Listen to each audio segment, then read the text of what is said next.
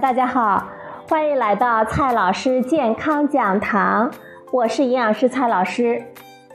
今天呢，蔡老师继续和朋友们讲营养、聊健康。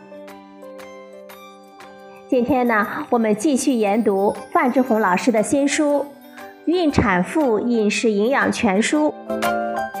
昨天呢，我们讲了减肥饮食的两个要点，大家还记得吗？第一个要点啊，就是我们要逐渐的远离白米和精白面粉，每天的主食当中呢，白米白面最多不能超过一半儿。第二个要点呢，就是主食里一定不要加油、盐和糖，无论是粥和饭，还有糊糊或者是饼，我们必须吃原味的，用来配菜肴吃。做菜的时候呢，也要记得少放点油和盐，尽量的远离油炸、油煎，多吃凉拌、蒸煮和无油烤制的菜肴。今天呢，我们继续讲减肥饮食的第三个要点，就是一定要多吃蔬菜，特别是那些耐嚼的蔬菜，而且要先吃一碗蔬菜，后吃主食。我们在家庭的餐桌上，通常第一口呢就是先吃饭了。在餐饮店里，第一口是先吃熟食冷盘。很多人呢都不理解，吃饭的时候怎么能够先吃一碗蔬菜呢？其实啊，这一点呢很容易做到。比如说，我们可以先吃一大块的蒸南瓜，或者呢吃一小碗的煮青菜、焯绿菜花之类的。这些呢，我们可以用少量的油调拌一下，然后呢，再吃正常的饭菜，一口饭，一口荤素菜肴。这么吃呢，我们的胃里就有垫底的了，血糖上升的速度就能够得到延缓，而且控制食量非常的容易。日本学者在对糖尿病患者所做的长期的研究中发现。这种做法有利于控制血糖的波动，也有利于降低体重。少一点油，少一点盐，一份鱼肉配三份蔬菜，一半主食换杂粮，我们身体呢就会感觉轻盈很多。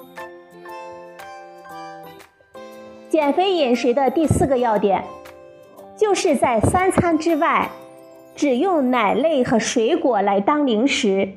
远离各种市售加工的零食小食品，远离所有的甜饮料。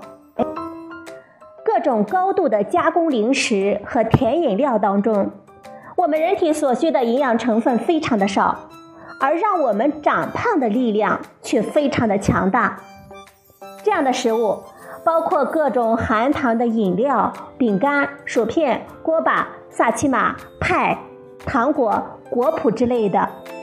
在减肥备孕期间，都应当尽量的敬而远之。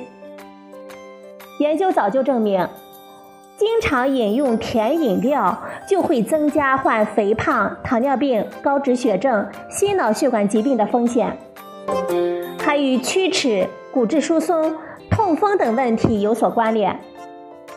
即便是百分之百的纯果汁，也应该限制在每天一杯之内。不可随心的畅饮。如果很想吃甜食，可以选择酸奶，加一小把的大枣、葡萄干之类的天然的水果干。减肥饮食的第五个要点，就是一定要有效的增加运动量。日常能站着呢，就不坐着；能走着就不站着。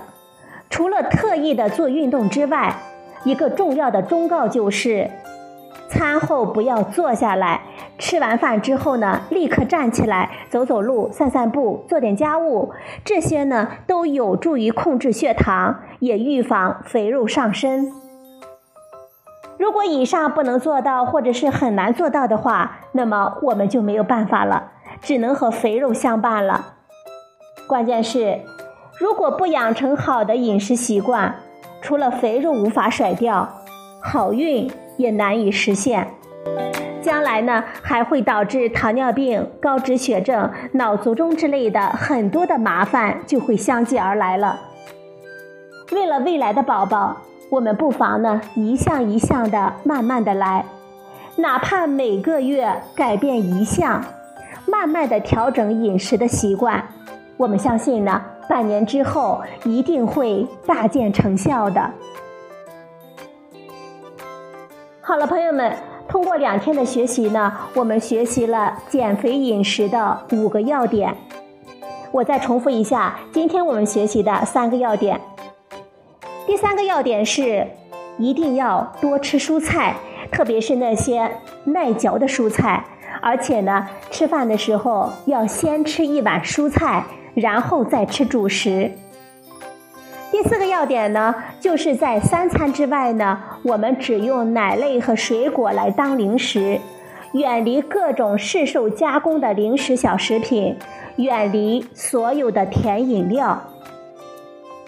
第五个减肥的要点就是有效的增加运动量，日常呢，我们能站着就不坐着，能走着呢就不站着。